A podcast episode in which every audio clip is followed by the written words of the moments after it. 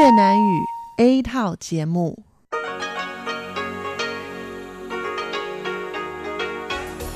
Đây là Đài Phát thanh Quốc tế Đài Loan RTI.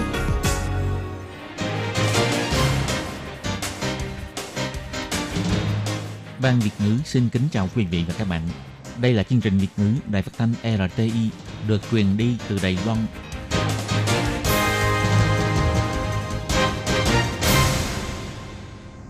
Các bạn thân mến, Hải Ly xin chào các bạn. Hôm nay thứ Bảy, ngày 30 tháng 3 năm 2019, tức ngày 24 tháng 2 âm lịch năm kỷ hợi. Hoan nghênh các bạn đến với chương trình phát thanh của Ban Việt ngữ, Đài phát thanh quốc tế Đài Loan RTI với các nội dung như sau. Mở đầu là bản tin thời sự Đài Loan, bài chuyên đề. Tiếp theo là các chuyên mục tiếng Hoa cho mỗi ngày, theo dòng thời sự và sau cùng là chuyên mục Thế hệ trẻ Đài Loan. Để mở đầu cho chương trình, trước hết, Hải Ly xin mời các bạn theo dõi nội dung các tin tóm lược của bản tin thời sự Đài Loan hôm nay. Liệu bà Thái Anh Văn có kết hợp với ông Lại Thanh Đức ra tranh cử Tổng thống và Phó Tổng thống hay không? Theo Thủ tướng Tô Trinh Sương, mọi khả năng đều có thể xảy ra. Tháng 4 bắt đầu mở rộng, đối tượng được tiêm vaccine phòng viêm gan A miễn phí. Có 110.000 người thuộc diện khó khăn được hưởng ưu đãi này. Bảo hiểm hưu trí quốc dân phải chặt đứt quy định cũ. Các đoàn thể dân sự kiến nghị thiết lập chế độ bảo hiểm hưu trí cơ bản cho toàn dân. Thu hút du khách Thái Lan, Ủy ban phủ đạo tư vấn quân nhân xuất ngũ nghiên cứu đưa ra tour du lịch chọn gói tới thăm các nông trường trên núi cao. Nhân viên hãng hàng không Cathay Pacific tại Hồng Kông bị nhiễm bệnh sởi, sân bay tiến hành tổng vệ sinh. Brexit bị phủ quyết, hàng nghìn người dân Anh biểu tình phản đối việc Quốc hội coi thường dân Ý. Các bạn thân mến, và bây giờ Hải Ly xin mời các bạn đến với nội dung chi tiết của bản tin Thời sự quê hương hôm nay.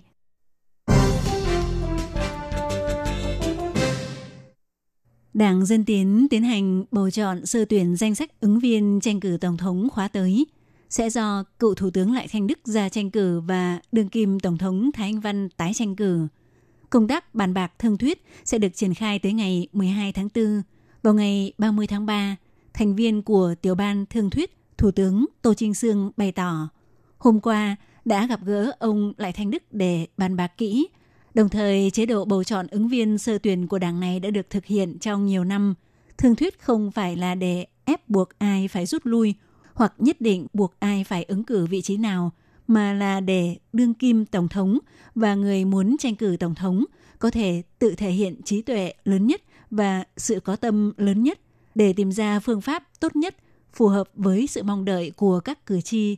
Ông hy vọng cuộc thương thuyết sẽ đạt được kết quả tốt nhất. Còn đối với việc sau khi Phó Tổng thống Trần Kiến Nhân bày tỏ nhiệm vụ có tính chất giai đoạn, hy vọng sang năm sẽ được khép lại – thì ờ, khả năng bà Thái Anh Văn kết hợp với ông Lại Thanh Đức để cùng ra tranh cử chức tổng thống và phó tổng thống có xác suất khá cao. Ông Tô Trinh Sương nói, mọi khả năng đều có thể xảy ra. Theo ông Tô Trinh Sương cho biết, Đảng Dân Tiến có chế độ, có giá trị của mình. Vì vậy, bầu chọn sơ tuyển danh sách ứng viên là để thể hiện cơ chế dân chủ, để mọi người có thể thoải mái bày tỏ nguyện vọng và chủ trương, để các tầng lớp xã hội đều có thể hiểu được Quá trình sơ tuyển ứng viên cũng quy định rất rõ cơ chế thương thuyết. Tới nay, ông được giao cho nhiệm vụ tiến hành thương thuyết. Ông sẽ cố gắng hết sức. Theo thời gian biểu bầu chọn sơ tuyển ứng cử viên tranh cử tổng thống của Đảng Dân Tiến, thời gian thương thuyết sẽ kết thúc vào ngày 12 tháng 4. Hoạt động phát biểu chính kiến sẽ diễn ra trong hai ngày 13 và 14 tháng 4.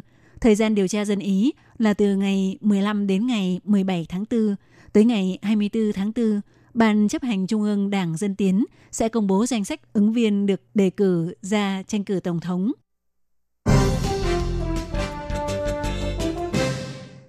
Có tin vui cho những trẻ em thuộc diện gia đình khó khăn. Vào ngày 29 tháng 3, Bộ Y tế và Phúc lợi Đài Loan tuyên bố sẽ mở rộng đối tượng được tiêm chủng miễn phí vaccine ngừa viêm gan A.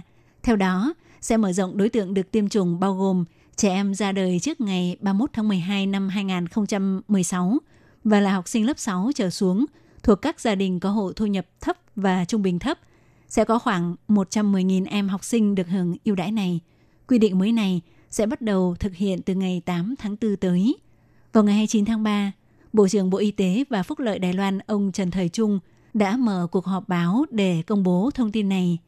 Bị viêm gan B chủ yếu là do ăn phải thức ăn, đồ uống bị nhiễm virus, do ăn uống chung hoặc có quan hệ thân mật với người bị nhiễm bệnh. Tiêm chủng vaccine ngừa viêm gan A hiện là biện pháp phòng chống có hiệu quả nhất đối với căn bệnh này. Tiêm một mũi vaccine sẽ đạt được 90% hiệu quả bảo vệ, tiêm hai mũi có thể duy trì hiệu quả bảo vệ trong vòng 20 năm. Theo ông Trần Thời Trung cho biết, theo quy định hiện hành, trẻ ra đời từ sau ngày 1 tháng 1 năm 2017, sau khi tròn một tuổi, đều có thể tiêm vaccine ngừa viêm gan A do nhà nước hỗ trợ kinh phí. Hiện nay, tỷ lệ trẻ có tiêm mũi vaccine ngừa viêm gan A thứ nhất đạt khoảng 92%, có tiêm mũi thứ hai đạt khoảng 44%. Do cân nhắc xem xét điều kiện cuộc sống của trẻ em thuộc diện gia đình khó khăn, điều kiện vệ sinh có khả năng sẽ kém hơn. Hơn nữa trước đây, do chưa cung cấp vaccine miễn phí, mà người dân phải tự bỏ tiền ra tiêm, nên số người có tiêm vaccine ngừa viêm gan A khá thấp. Do vậy đã quyết định mở rộng đối tượng được tiêm chủng miễn phí.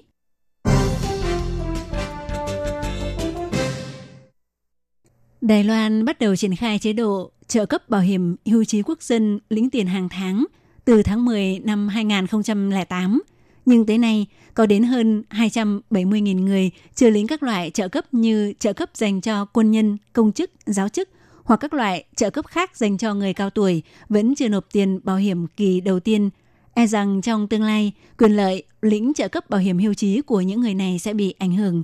Tuy nhiên, các đoàn thể dân sự như Quỹ Awakening, Liên đoàn Thanh niên Lao động Đài Loan đã tổ chức buổi họp báo vào ngày 29 tháng 3, bày tỏ nghi ngờ phương án cải cách trợ cấp hưu trí mà chính phủ đưa ra chỉ gồm có ba chiêu trò là nộp tiền nhiều, lĩnh tiền ít và lĩnh muộn hơn.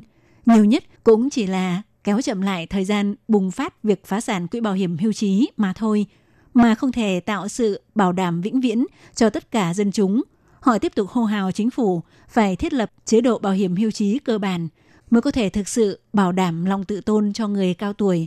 Theo Chủ tịch Hội đồng Quản trị của quỹ Awakening, bà Hồng Huệ Phần phân tích cho biết, hiện tại những người bị nợ bảo hiểm hưu trí đại đa phần là thuộc diện khó khăn, có người bị nhắc nộp đã 10 năm với khoản nợ cao tới 100.000 đại tệ, cho dù có miễn cưỡng đi vay tiền để nộp bảo hiểm, nhưng trợ cấp hưu trí cho người già bình quân cũng chỉ có 3.791 đài tệ. Như vậy đối với người già còn có lòng tự tôn hoặc sự đảm bảo cơ bản được chăng? Bà Hồng Huệ Phần nói, đứng trước thách thức cam go do xã hội Đài Loan bị già hóa dân số và giảm tỷ lệ sinh con. Trong tương lai, số người già nghèo khó của Đài Loan sẽ ngày càng đông hơn, còn lượng dân số thanh niên và trung niên có khả năng lao động sẽ ngày càng ít đi chế độ bảo hiểm quốc dân cần phải vứt bỏ chế độ cũ dườm già đi sau khi kết toán quỹ bảo hiểm hưu trí, trả lại cho người dân số tiền bảo hiểm họ đã nộp.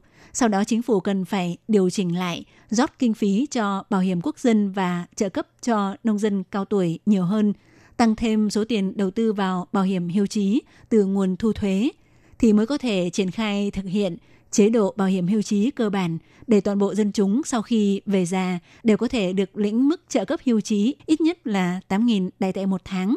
Như vậy mới có thể tạo được sự đảm bảo tối thiểu cho người cao tuổi.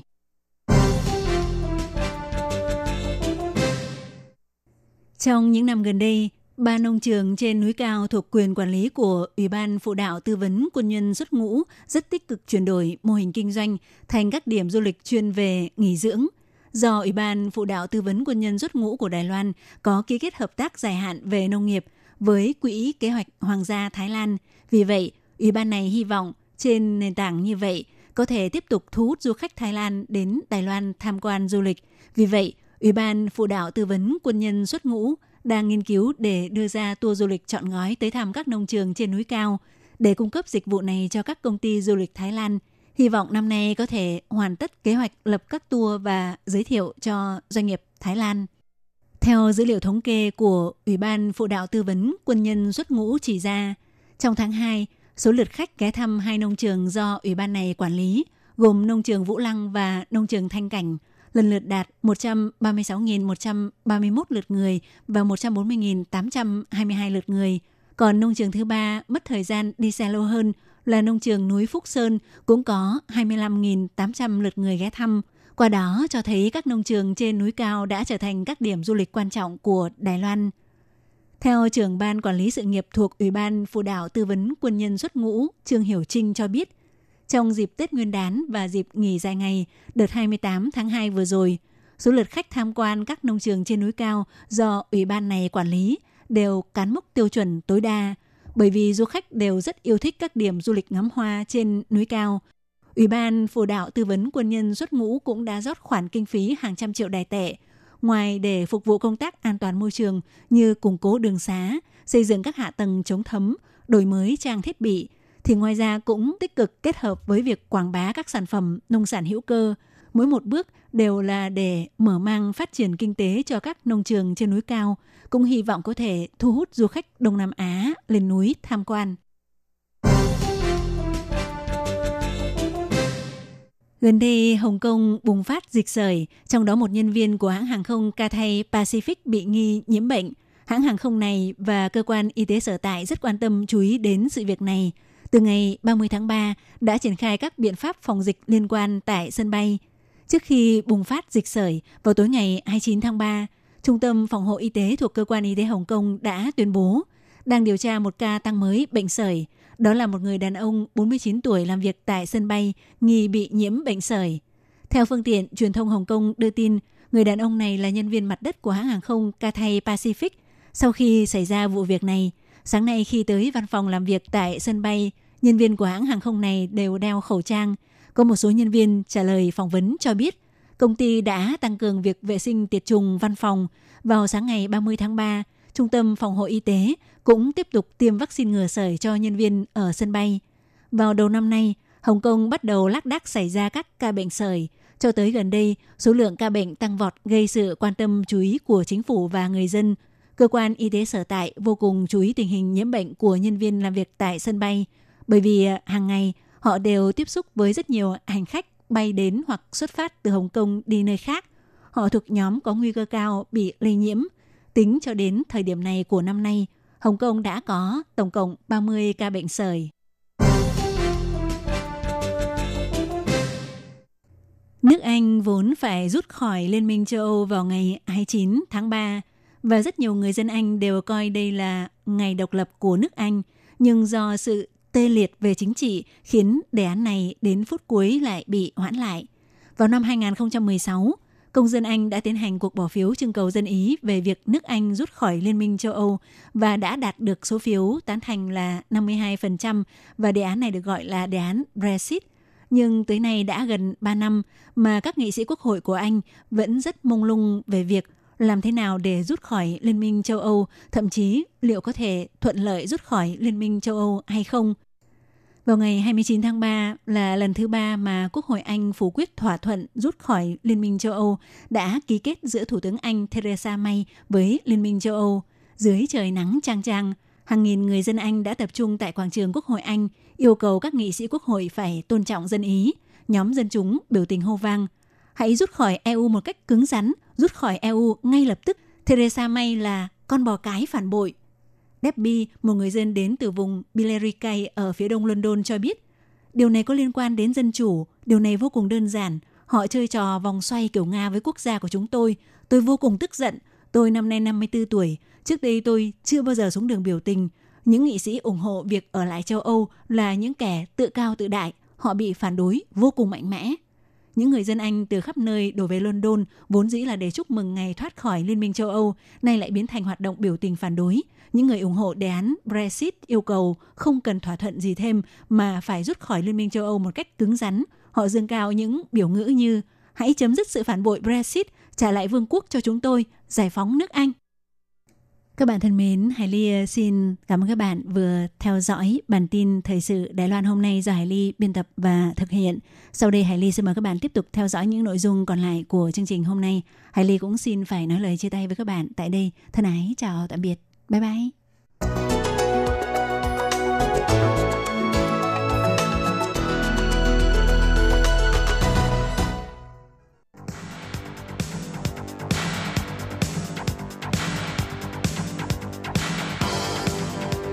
Đây là đài phát thanh quốc tế Đài Loan RTI, truyền thanh từ Đài Loan. Mời các bạn theo dõi bài chuyên đề hôm nay.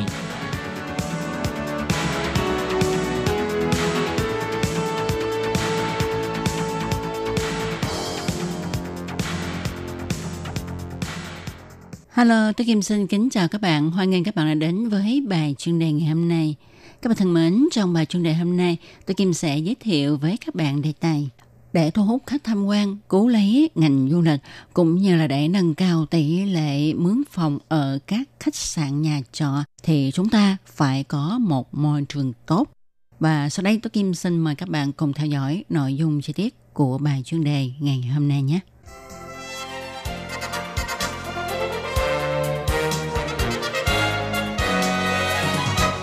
Các bạn thân mến, như tuần trước Tố Kim có giới thiệu ha, ngành du lịch tại Khẩn Đinh, cực nam của Đài Loan được hình dung là tăng vỡ tuột dốc như là tuyết băng do bị cho là giá phòng nơi đây quá mắc, thức ăn đắt đỏ, bị chặt chém, vân vân. Và vì những danh tiếng không tốt này đã khiến cho lượng du khách đến đây ngày càng giảm. Để cứu lấy hình tượng của Khẩn Đinh, Hiệp hội Phát triển khu Hậu Loan đã hợp tác với các khách sạn, nhà trọ, đưa ra các tour du lịch khu phố, dùng tình người và chất lượng du lịch để lấy lại lòng tin của du khách. Cùng là vùng đất phía nam của đất nước, khẳng định được mọi người Đài Loan ví như là Okinawa của Nhật Bản. Nhưng những năm gần đây, khẳng định bị khai phá thái quá, chất lượng du lịch giảm – khách sạn, nhà trọ bị cho là quá đắt, lại phục vụ không tốt, vân vân nên bị giới phương tiện truyền thông và dân chúng Đài Loan mang ra so sánh, thảo luận. Kết quả người ta cho rằng đi du lịch ở Khẩn Đinh không bằng đi du lịch ở Okinawa. Không để cho quê hương bị mang danh ố. Sau khi về hưu, Chủ tịch Hiệp hội Phát triển Khu Hậu Loan, ông Lưu Hòa Xanh đã về quê mình chỉnh hợp đất đai của người thân bạn bè và cho mời những doanh nghiệp, khách sạn, nhà trọ có cùng quan điểm để đưa ra những tour du lịch mang đậm nét riêng như là chèo thuyền độc mộc nè để thu hút du khách đến tham quan giúp cho họ cảm nhận được cái đẹp của khẩn đinh.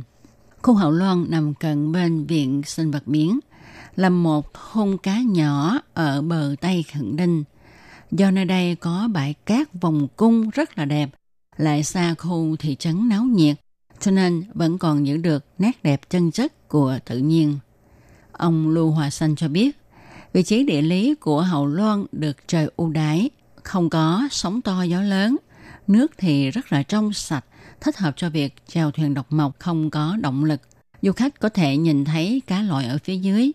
Nhìn ra xa ta có thể thấy mạch núi Trung ương, ngắm cảnh hoàng hôn, tận hưởng cái nhàn hạ của Khẩn đình Mặc dù phát triển du lịch, nhưng ông không để cho quê hương mất đi diện mạo nguyên có của nó.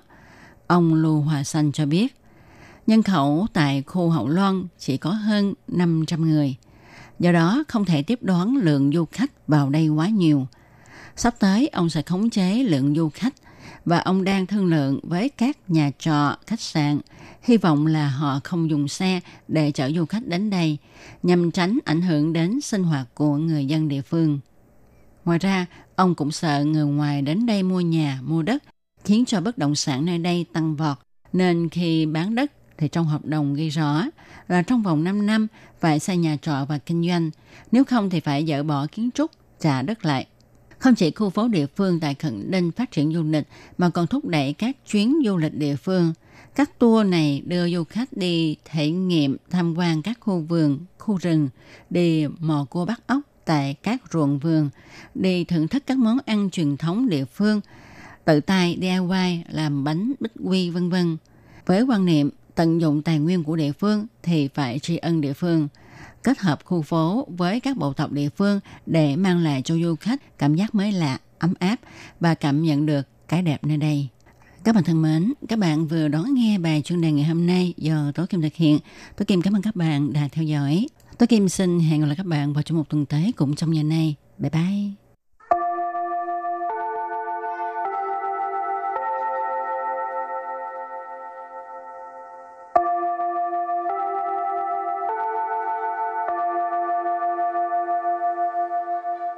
Xin mời quý vị và các bạn đến với chuyên mục Tiếng Hoa cho mỗi ngày do Lệ Phương và Thúy Anh cùng thực hiện.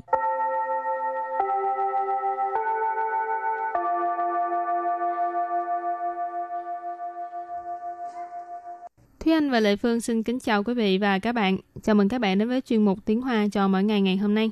Các bạn thường hay đi tham quan những cái nơi mà có thú hoang, các bạn có hay đưa thức ăn cho thú hoang hay không? Lệ Phương không bao giờ, tại trong tay không có gì cho nó ăn hết. Nhưng mà nếu như có thì cũng không nên đưa tại vì làm vậy rất là nguy hiểm. Tại sao nói về cái này vậy? Tại vì hôm nay bài học của chúng ta có liên quan đến thú hoang và À. đưa thức ăn cho động vật hoang dã. Rồi, vậy hôm nay mình học hai câu. Câu thứ nhất, con khỉ macaca dễ thương quá, cho nó đậu phụng đi. Và câu thứ hai, không được đút thức ăn cho động vật hoang dã. Và sau đây chúng ta lắng nghe cô giáo đọc hai câu mẫu này bằng tiếng Hoa. 好可爱的猕猴，给它花生吧。不可以喂食野生动物。天生也得够毛什么？好可爱的猕猴，给它花生吧。好可爱，好可爱，来野童馆。猕猴，猕猴，来登个木音棋。giống khỉ macaca. Cho nên họ khởi ai tờ mỹ hộ nghĩa là con khỉ macaca dễ thương quá. Kỳ tha Kỳ tha là cho nó. Hoa sân Hoa sân nghĩa là đậu phộng. Bà Bà là ngữ khí từ đặt ở cuối câu. Và sau đây chúng ta hãy cùng lắng nghe cô giáo đọc lại câu mẫu bằng tiếng Hoa. 好可爱的猕猴，给它花生吧。好可爱的猕猴，给它花生吧。 Câu này có nghĩa là con khỉ macaca dễ thương quá, cho nó đậu phụng đi. Và câu thứ hai, không được đút thức ăn cho động vật hoang dã. 不可以喂食野生动物。 Bây giờ Lệ Phương xin giải thích câu 2. Bù khở y. Bù khở y. Bù khở y tức là không được. Wei sử. Wei sử. Wei là đúc. Sử là thức ăn. Sử u ha. Wei sử đúc thức ăn. Dễ sân động u. Dễ sinh động u tức là động vật hoang dã Vệ sinh tức là hoang dã, còn à, tôn u tức là động vật. Và bây giờ thì chúng ta lắng nghe cô giáo đọc câu mẫu này bằng tiếng Hoa. 不可以喂食野生动物。不可以喂食野生动物。 Câu vừa rồi là không được đút thức ăn cho động vật hoang dã. Và sau đây chúng ta hãy cùng đến với phần từ vựng mở rộng.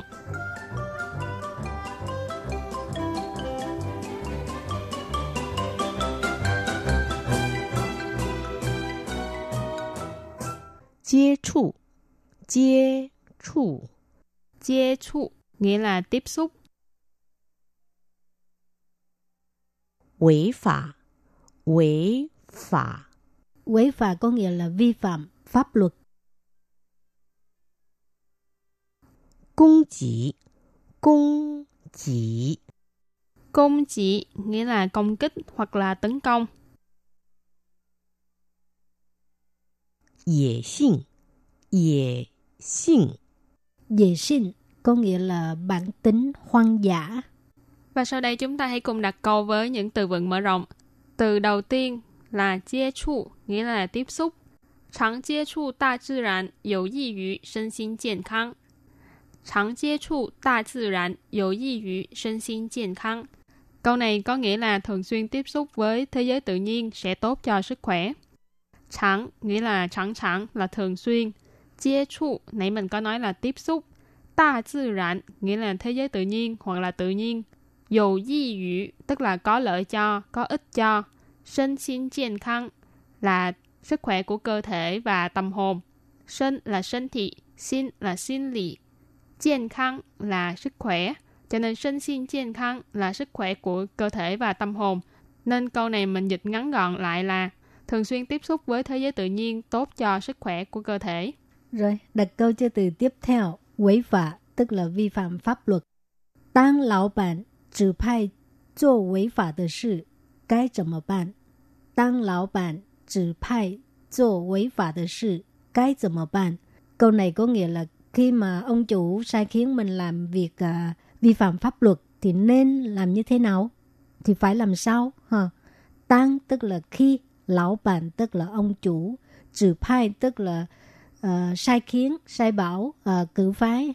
做违法的事 tức là làm việc trái với uh, pháp luật, vi phạm pháp luật. Cái 怎么办? Phải làm thế nào? Và đặt câu với từ kế tiếp là công chỉ, nghĩa là công kích hoặc là tấn công.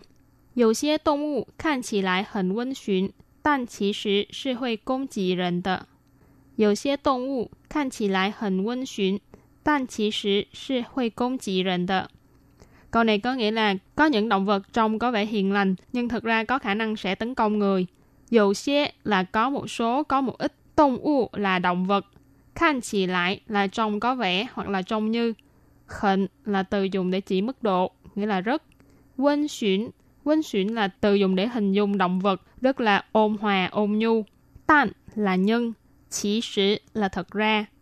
Huy là sẽ, công chỉ là công kích, rịnh là người. Cho nên câu này ghép lại là có một số động vật trông có vẻ ôn nhu, nhưng thật ra sẽ tấn công người. Rồi và bây giờ đặt câu cho từ cuối cùng. Dì sinh tức là bản tính hoang dã. ha Lãng đại biểu dì sinh, phong khoảng, hình sinh, trào hóa. Đăng ràng dì đại biểu tự do. Lãng đại biểu dì sinh, phong khoảng, hình sinh, trào hóa. 当然也代表自由。Câu này có nghĩa là cho sói là tiêu biểu cho cái bản năng hoang dã, điên cuồng, nhẫn tâm, gian xảo và dĩ nhiên cũng là tiêu biểu cho sự tự do.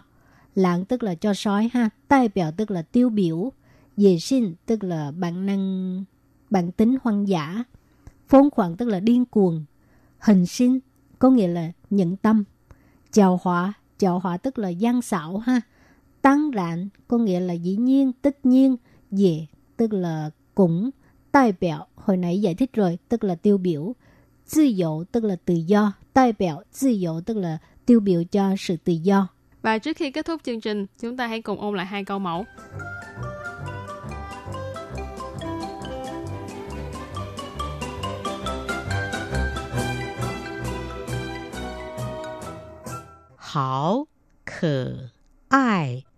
好可爱， Hảo khờ ai là dễ thương quá. 猕猴 Mỹ hữu là tên của một giống khỉ. Giống khỉ macaca.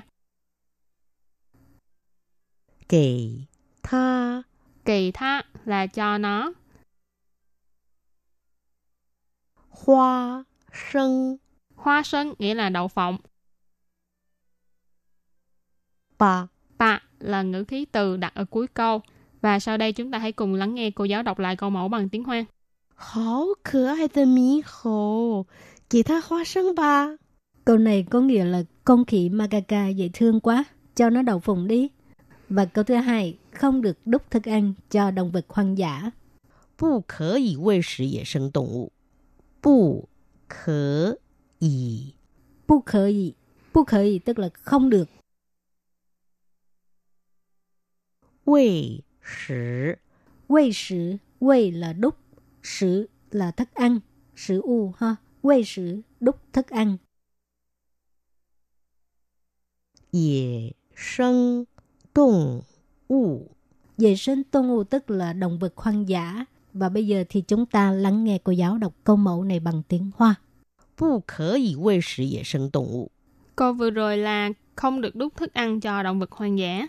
Các bạn thân mến, bài học hôm nay đến đây xin tạm chấm dứt. Cảm ơn các bạn đã đón nghe. Bye bye. Bye bye.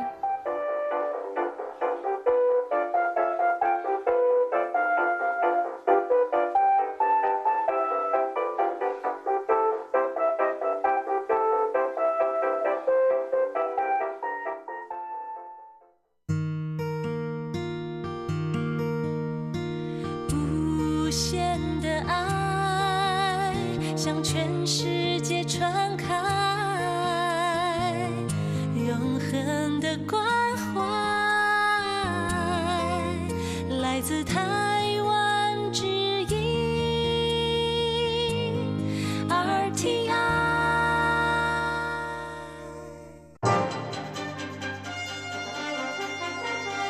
Quý vị đang đón nghe chương trình Việt ngữ Đài RTI truyền thanh từ Đài Loan.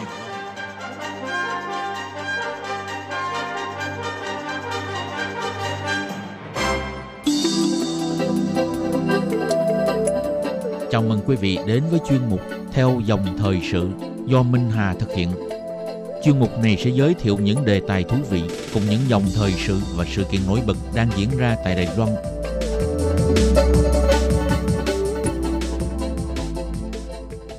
Minh Hà xin kính chào quý vị và các bạn. Các bạn thân mến, cuối tháng 11 năm ngoái, 19 triệu cử tri ở Đài Loan đã đi bỏ phiếu trong cuộc bầu cử 9 trong 1, trong đó để bầu ra những người đứng đầu các huyện, thị, các nghị sĩ cấp huyện, thị và các xã trưởng v.v.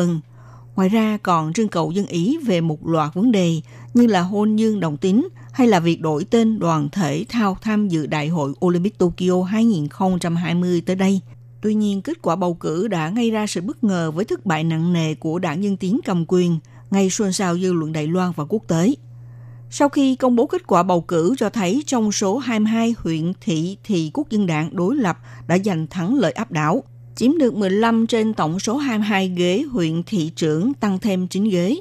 Còn đảng Nhân Tiến thì do bà Thái Anh Văn cầm quyền chỉ còn giữ được 6 ghế so với 13 ghế trước đây thậm chí còn mất cả quyền kiểm soát các thành phố đầy trung, Cao Hùng và Nghi Lan, những nơi được coi là căn cứ địa của đảng nhân Tiến từ xưa đến nay. Đặc biệt là Cao Hùng là nơi họ kiểm soát liên tục 20 năm qua. Riêng thị trưởng Đại Bắc thì vẫn thuộc về ông Kha Văn Triết, một người không đảng phái. Tỷ lệ phiếu bầu cho đảng Dân Tiến giảm chỉ còn 39% so với 56% trong bầu cử tổng thống 2016 còn ủng hộ cho quốc dân đảng thì tăng từ 31% lên tới 49%. Theo giới phân tích quốc tế cho rằng, kết quả cuộc bầu cử địa phương lần này có thể sẽ bất lợi đối với đảng Dân Tiến trong cuộc bầu cử tổng thống vào năm 2020 tới đây. Sau sự thất bại ê chề khiến cho đảng dân Tiến cần phải nghiêm túc, triệt để để mà suy nghĩ lại vì đâu nên nổi. Ngay sau đó, bà Thanh Văn tuyên bố từ chức chủ tịch đảng dân Tiến – không bao lâu thì Thủ tướng Lại Thanh Đức và toàn bộ nội các cũng xin từ chức. Ông Tô Trinh Sương được chính thức bổ nhiệm làm tân thủ tướng. Đảng Nhân Tiến bị thu đậm trong cuộc bầu cử này, trong kỳ vọng của các đảng viên cho rằng đảng Nhân Tiến không có vốn liếng để mà tiếp tục chia rẽ nữa. Thế nên Tổng thống Thanh Văn và Thủ tướng Tô Trinh Sương hai bên xác định việc phân công để mà thiết lập lại chính sách, từng bước thực hiện cuộc chiến bảo vệ chính quyền cho đảng Dân Tiến không bị mất ghế cầm quyền vào năm 2020. Hôm nay trong chuyên mục theo dòng thời sự kỳ này, Minh Hà mời các bạn cùng tìm hiểu những phương án và kế hoạch thực thi chính sách sắp tới của đảng Dân Tiến, hầu lực ngược tình thế, chuyển bại thành thắng sau bản đồ chính trị thay đổi gây bất lợi cho mình.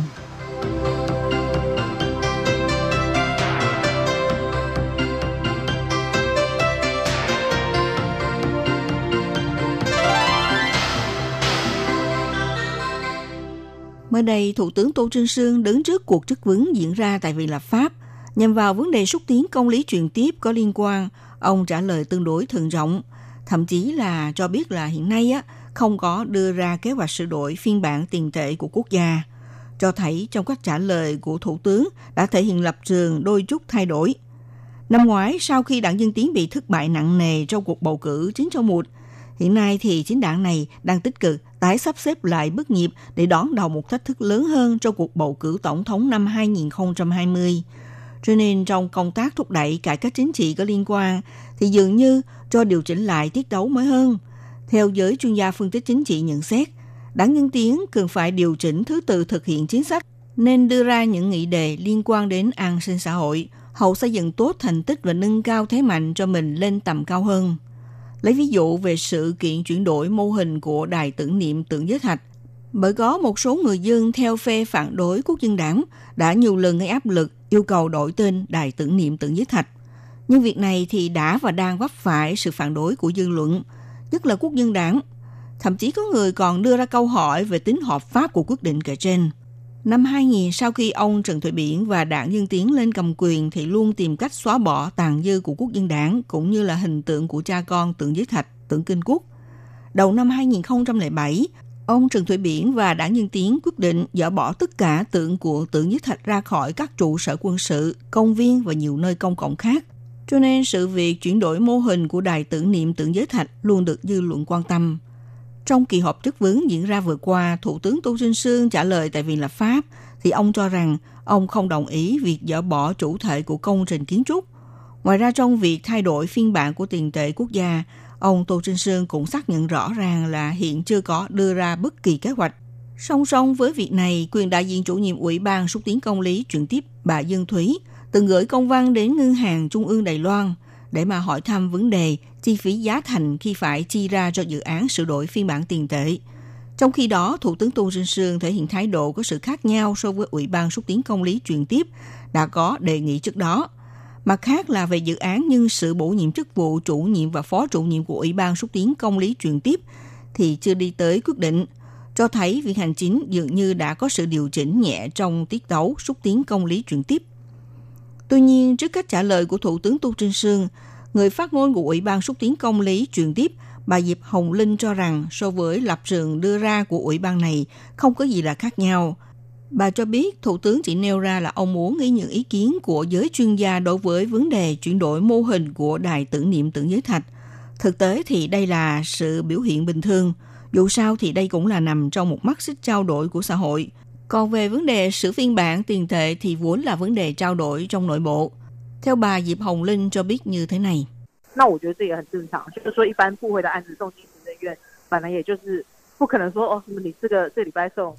Bà Diệp Hồng Linh cho biết là bà nhận xét đây cũng là vấn đề bình thường. Thông thường dự án này sẽ được gửi đến Viện Hành Chính, không thể nào được gửi vào tuần này, song vào tuần thứ ba là cho thông qua tại kỳ họp của Viện Hành Chính.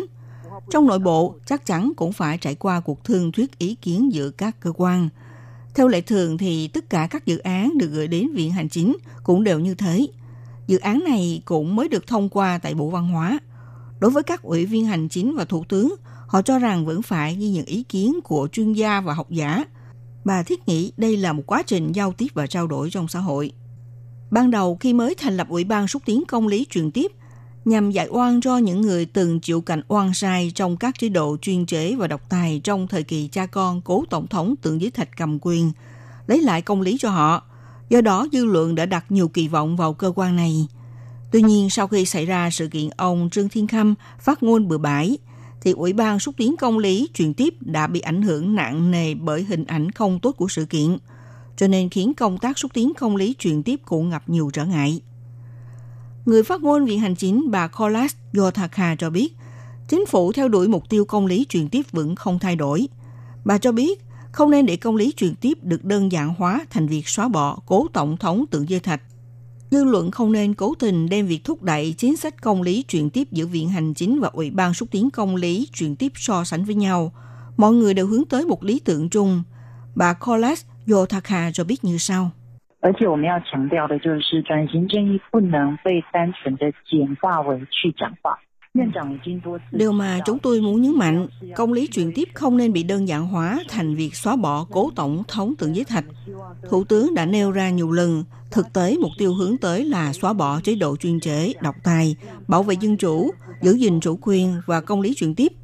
Chúng tôi mong muốn xã hội tìm hiểu sự thật, khôi phục lại sự thật lịch sử, giúp xã hội Đài Loan có thể bao dung và hòa giải, tiếp tục hướng tới mục tiêu cuối cùng.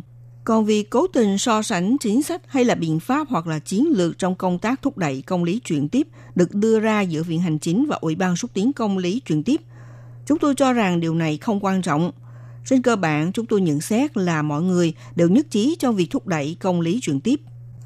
Chiếu theo đạo luật xúc tiến công lý chuyển tiếp, thời gian dành cho Ủy ban xúc tiến công lý chuyển tiếp để hoạt động là 2 năm.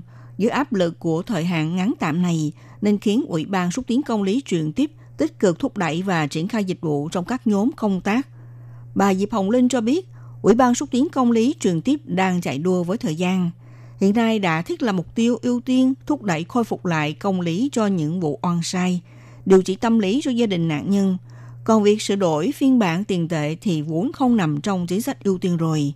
Bà giải thích rằng đây vốn không phải là nằm trong công việc ưu tiên của Ủy ban Công lý chuyển tiếp. Ủy ban sẽ thực hiện trước những công việc như lấy lại công lý cho những người cao tuổi. Họ đã chờ đợi khá lâu rồi. Sửa lại án oan, vỗ về vết thương, những việc làm mà hiện nay Ủy ban chắc chắn phải làm đều đang chạy đua với thời gian. Những gì mà mọi người đang chờ khá lâu thì làm trước. Do đó, về dự án sửa đổi phiên bản tiền tệ, Ủy ban chỉ đưa nó vào trong công cuộc thảo luận của nội bộ.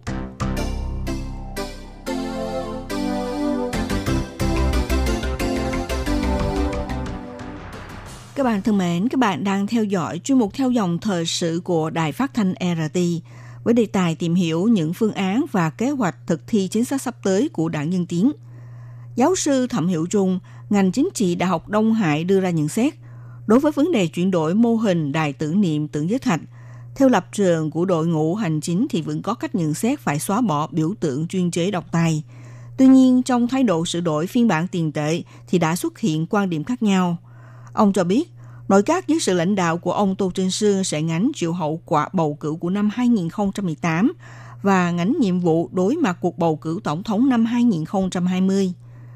Công việc cấp bách và phải làm trước mắt là xây dựng thành tích tiếp cận với cuộc sống của người dân. Trong những ngày sắp tới, Viện Hành Chính và Ủy ban xúc tiến công lý truyền tiếp sẽ đối mặt với nhiều áp lực và vai trò khác nhau. Theo giáo sư Thẩm Hiểu Trung đưa ra nhận xét là, về vấn đề đài tưởng niệm tưởng giới thạch – Ông thiết nghĩ từ ban đầu đảng Dân Tiến cũng chưa có đề nghị việc phải tháo gỡ chủ thể của công trình kiến trúc. Đây không phải là lập trường chính thức của đảng Dân Tiến. Nhưng việc cải tạo lại tiền tệ quốc gia từng là chủ trương của chính đảng này. Nếu như cho đúc lại các đồng xu, trong khi Thủ tướng Tô Trinh Sương cho rằng đây không phải là công việc cấp bách phải làm, đích thực là thể hiện hãm phanh kịp thời. Cho thấy trong hai vấn đề này rõ ràng có sự khác nhau.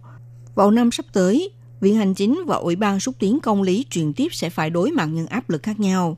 Viện Hành Chính một mặt phải đối mặt với sự thất bại của đảng Nhân Tiến, phải đứng vững lên sau sự ngột ngã, cộng thêm gánh trách nhiệm cho cuộc bầu cử của năm 2020. Trong khi Ủy ban xúc tiến công lý truyền tiếp thì không phải gánh bất kỳ trách nhiệm nào. Hơn thế nữa, ông Tô Trinh Sương là quan chức phụ trách hành chính, cũng là nhà lãnh đạo quan trọng trong đảng Nhân Tiến. Còn bà Dương Thúy thì không, cho nên giữa hai cơ quan này sẽ gánh trách nhiệm khác nhau. Người phát ngôn vị hành chính bà Kolas Yotaka nói một cách thẳng thắn, kinh tế và an sinh xã hội giải quyết nội oán trách của dân dân. Sự thật là trọng điểm quan trọng trong công tác thực hiện chính sách của đội ngũ. Còn Ủy ban xúc tiến công lý truyền tiếp thì có mục tiêu và nhiệm vụ riêng của họ. Nhưng khi thực hiện chính sách sẽ nhìn vào khía cạnh tổng quát. Giữa hai cơ quan không có sự va chạm nhau. Trong giai đoạn bước vào cuộc chiến bầu cử tổng thống năm 2020, hai chính đảng, Đảng Quốc dân và Đảng Dân Tiến đang chạy nước rút, chuẩn bị vòng sơ tuyển ứng cử viên tổng thống. Giáo sư Thẩm Hiểu Trung phân tích, Thủ tướng Tô Trinh Sương cần phải lập chiến công trong chính sách an sinh xã hội để nâng cao thế mạnh cho đảng Dân Tiến. Những nghị đề không có liên quan trực tiếp với an sinh xã hội thì sẽ phải đưa ra vào thời khắc này. Theo giáo sư Thẩm Hiểu Trung phân tích như sau. 那以现在这个情况来讲的话，如果他还是要坚持说他在二零一六年的几个 几个开出来的一些证件上的支票，尤其有一些呃虽然重要，但是他可能 Trước mắt nếu như Tổng thống Thanh Văn vẫn kiên quyết đưa ra những chính kiến đã đề xuất vào năm 2016, đặc biệt là có một số mặc dù là quan trọng nhưng có thể không mang lại lợi ích cho vấn đề an sinh xã hội. Như chúng tôi vừa nhắc đến vấn đề công lý chuyển tiếp, thực tế sẽ thực khó khăn đem lại hiệu quả chuyển bại thành thắng. Giáo sư Thẩm Hiểu Trung cũng nêu nhận xét, trọng tâm của bầu cử đã từ mối quan hệ giữa hai bờ eo biển, công lý chuyển tiếp để đổi sang vấn đề an sinh xã hội, nhất là đứng trước sự thách thức của quốc dân đảng liên tục nêu chủ trương xuất khẩu nông sản phẩm để cứu kinh tế Đài Loan. Lúc này, chính phủ càng nên tăng cường chính sách quan tâm mối cảm nhận của người dân, đưa trọng tâm thực thi chính sách trở về với an sinh xã hội để lấy lại lòng dân. Các bạn thân mến, chuyên mục theo dòng thời sự hôm nay xin được tạm dừng tại đây nhé. Minh Hà xin kính chào tạm biệt các bạn và hẹn gặp lại các bạn vào buổi phát kỳ sau. Quý vị và các bạn thân mến, xin mời quý vị truy cập vào trang web Đài RTI để đón nghe chương trình phát thanh tiếng Việt. Www.rti.org.tvk hoặc là vietnamese.rti.org.tvk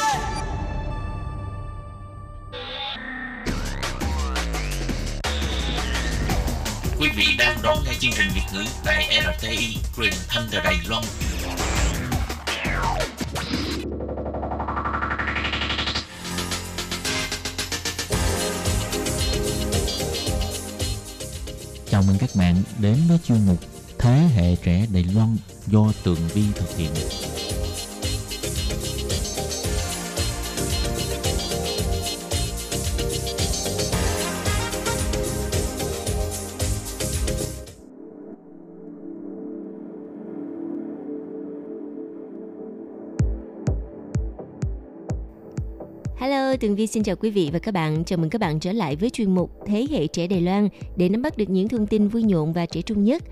Tuần trước, Tường Vi đã giới thiệu với các bạn về cô Trình Nhân Bội là một nhiếp ảnh gia chuyên chụp ảnh thực phẩm. Sau khi kết thúc kế hoạch lưu trú giao lưu tại à, Art Farm ở Pháp, cô đã về Đài Loan và mở ra một loạt các kế hoạch nghệ thuật thực nghiệm như là kế hoạch điêu khắc thực phẩm à, mang tên là Make a Wish and Let Me Feed You hãy ước và để tôi cho bạn ăn. Trong kế hoạch này thì à, cô đã mời những người lạ trên đường tham gia và mời họ thuộc lại những món ăn quê nhà của mình. Sau đó thì à, cô sẽ thực hiện những món ăn đó. Và bởi vì à, tập tục văn hóa khác nhau cho nên thành phẩm của những món ăn luôn có những mùi vị rất là đặc biệt và khác biệt so với những gì mà họ dự đoán. Sau thành công bất ngờ từ kế hoạch đó thì cô đã bắt tay vào việc sáng tạo ra một cuộc vận động biến tấu công thức nấu ăn – cô đã dùng thủ pháp nghệ thuật để hòa nhập những nguyên liệu ẩm thực cùng với vật thể để à, viết nên một thế giới tâm hồn của những câu chuyện được truyền miệng từ các nàng dâu nước ngoài. Và sau đây thì à, xin mời các bạn cùng à, tiếp tục khám phá những điều thú vị trong loạt tác phẩm nghệ thuật ẩm thực của cô Trình Nhân Bội nhé. “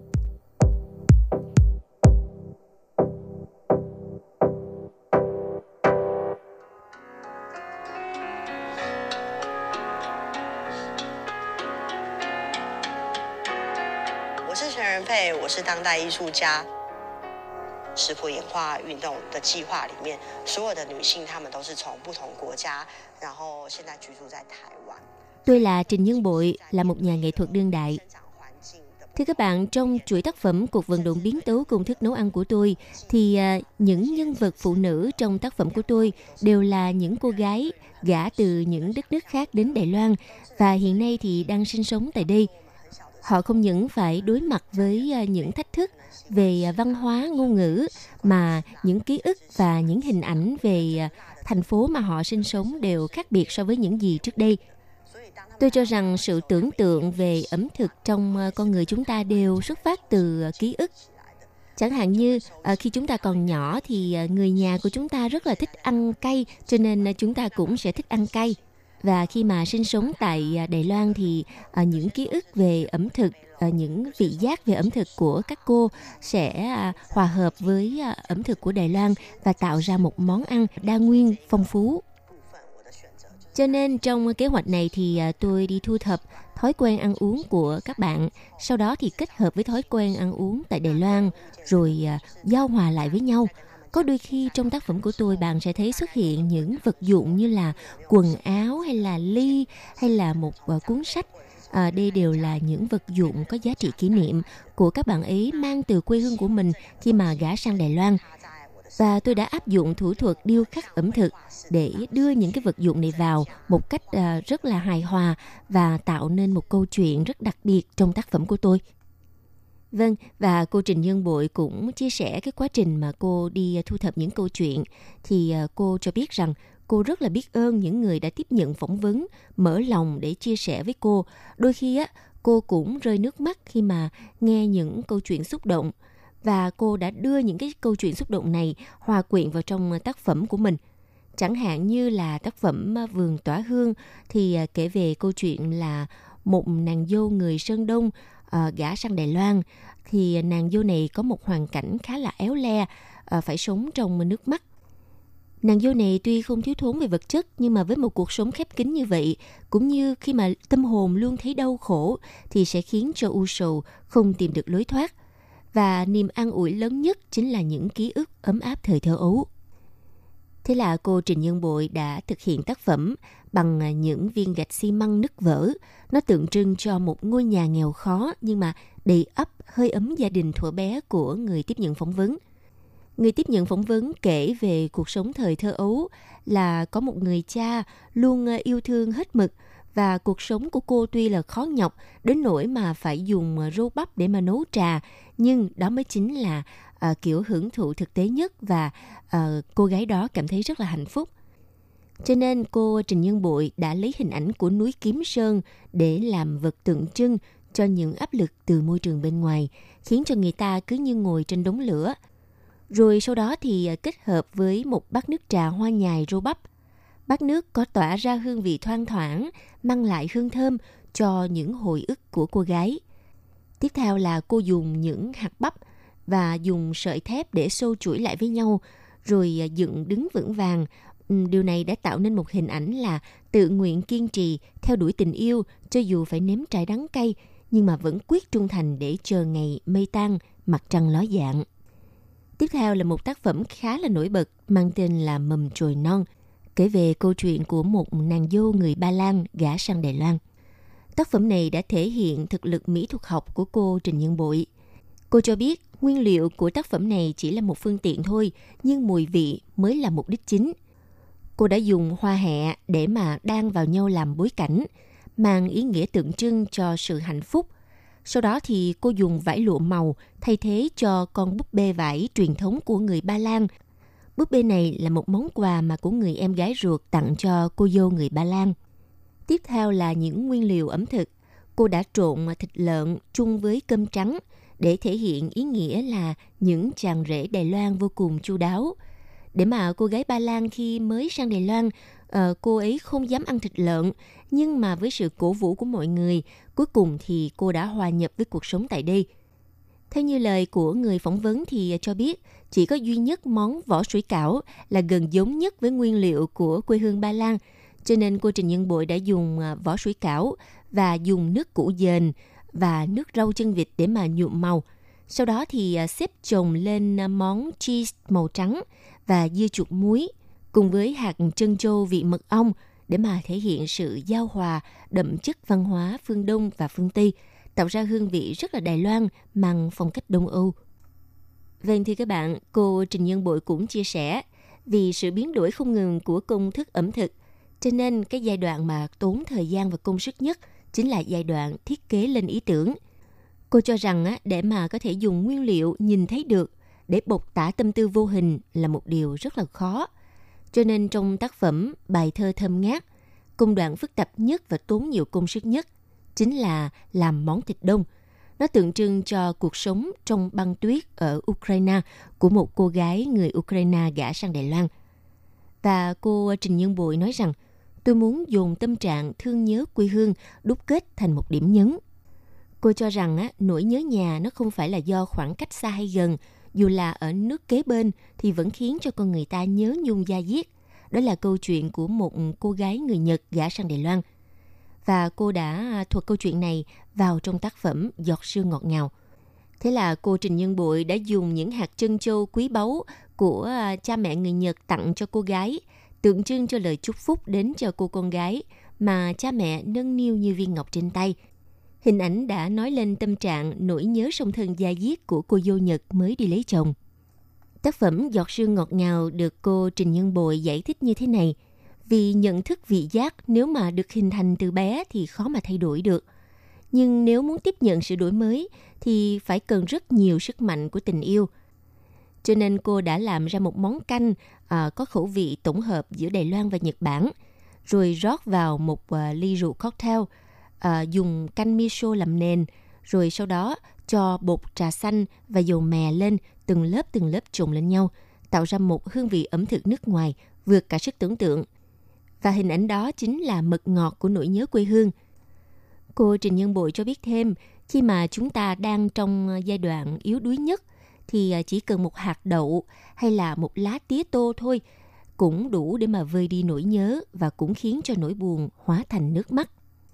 Vâng thưa các bạn, trước sự thành công của chuỗi tác phẩm vừa rồi đã khiến cho tên tuổi của cô Trình Nhân Bội được khẳng định trong giới nghệ thuật tại Đài Loan và cô cũng là một trong những à, nhà nghệ thuật đầu tiên làm mà loạt tác phẩm điêu khắc ẩm thực để nói lên tâm tư của những nàng dâu xa xứ. Vừa qua thì Viện Bảo tàng Mỹ thuật Phùng Giáp à, vốn là một trong những viện bảo tàng khá là nổi tiếng ở thành phố Đài Bắc bắt đầu từ ngày 23 tháng 2 vừa qua, đã cho tổ chức triển lãm đặc biệt trong vòng một tháng với chủ đề mang tên là Nghệ thuật ở khắp mọi nơi. Cô Trình Nhân Bội cũng đã tham gia vào kế hoạch này. Nội dung chính trong à, triển lãm nghệ thuật ở khắp mọi nơi là thu thập hương vị địa phương vùng à, bắt đầu. Thì cô Trình Nhân Bội đã tham dự vào kế hoạch thu thập vị giác của lớp học lơ liền trường tiểu học Sử Phại. Đây là một lớp học dành cho người cao tuổi. Cô đã dùng nguyên liệu địa phương làm chất xúc tác, dẫn dắt người tiếp nhận phỏng vấn, họ đánh thức ký ức sâu thẳm ở trong tâm hồn. Qua những câu chuyện trên bàn ăn, những chia sẻ về hành trình cuộc sống, cũng có những ký ức hương vị ngọt ngào, có niềm vui, cũng có lo lắng lẫn cả những nhớ nhung. Cô Trình Nhân Bội cho rằng đó chính là những chất men cuộc sống qua nhiều năm tháng thì đã khiến cho vị đắng chát bỗng ngọt dần từ lâu. Những cụ bà trong lớp học lơ luyện, họ tươi vui như thiếu nữ, và dưới sự dẫn dắt của cô Trình Nhân Bội đã khơi gợi tiềm năng sáng tạo của các cụ bà, giúp cho các tác phẩm của họ vừa một mạc nhưng lại tràn đầy năng lượng. Có thể nói rằng nhờ cô Trình Nhân Bội khiến cho nghệ thuật ẩm thực có thể biến thành một loại nghệ thuật vô cùng trừu tượng và có ý nghĩa sâu sắc. Cô ờ, Trình Nhân Bội cũng cho biết rằng các món ăn nước ngoài á, nó luôn mang lại sức hấp dẫn kỳ lạ và khác với sự xung đột vị giác của hương vị địa phương – Nghĩa là khi à, chúng ta sử dụng nguyên liệu khác nhau thì sẽ nuôi ký lên một nền văn hóa khác nhau.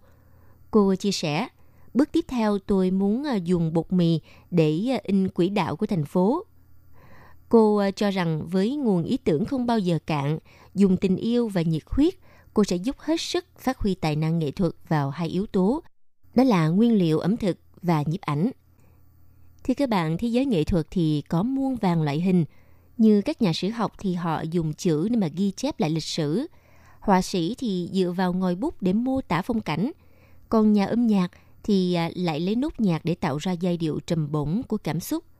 Còn cô Trình Nhân Bội thì điêu khắc nhân văn bằng chính nguyên liệu ẩm thực, dùng hình ảnh để mà mang lại ký ức của cuộc sống. Vâng thì các bạn, qua câu chuyện của nhà nghệ thuật đương đại Trình Nhân Bội thì ờ, cũng cho thấy việc chụp ảnh món ăn không còn là một khái niệm xa lạ trong xã hội hiện đại nữa. Bởi vì cùng với sự vận hành của thời gian thì ờ, các nhiếp ảnh gia thực phẩm ngày nay á, đã không còn chụp những bức ảnh đồ ăn nhàm chán và mang tính thời sự hay là tài liệu, mà thay vào đó là họ đang không ngừng tạo ra những xu hướng mới. Có thể nói những năm gần đây, nghệ thuật chụp ảnh ẩm thực ngày càng trở nên đa dạng và mới mẻ.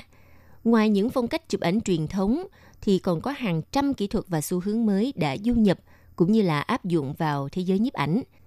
Trong đó phổ biến nhất là Mystic light hay là Granny Chic và Back to Country. Thì à, những xu hướng này bắt nguồn từ các vùng à, nói tiếng Anh và được phát minh bởi những nhiếp ảnh gia ẩm thực nổi tiếng nhất ở khu vực này. Khoảng à, 30 năm trước thì các nhiếp ảnh gia thực phẩm họ vẫn có xu hướng lặp đi lặp lại các công thức chụp ảnh giống nhau. Họ chỉ yêu cầu là những hình ảnh món ăn phải rõ nét và không cần phải à, bày cầu kỳ. Nhưng sau đó thì cùng với sự phát triển của phong cách đồ họa, các nhiếp ảnh gia họ cũng hướng đến những bức ảnh à, chụp đồ ăn sống động hơn và ngập tràn ánh sáng cũng như là có sự tương phản mạnh mẽ hơn so với phong cách truyền thống trước đó. Và mục đích chung cho những nghệ thuật gia này đó là mang tâm hồn đến cho ẩm thực. Vâng thưa các bạn, vừa rồi là chuyên mục Thế hệ trẻ Đài Loan do Tường Vi biên tập và thực hiện. Xin cảm ơn sự chú ý lắng nghe của các bạn. Hẹn gặp lại trong chuyên mục tuần sau cũng vào giờ này nha. Bye bye. Hộp thư ban Việt ngữ Vietnamese Service PO Box 123 gạch ngang 199 Taipei 11199 còn thư từ của thính giả Việt Nam xin gửi đến hộp thư số 104 Hà Nội, Việt Nam, số máy phát 886 2 2885 2254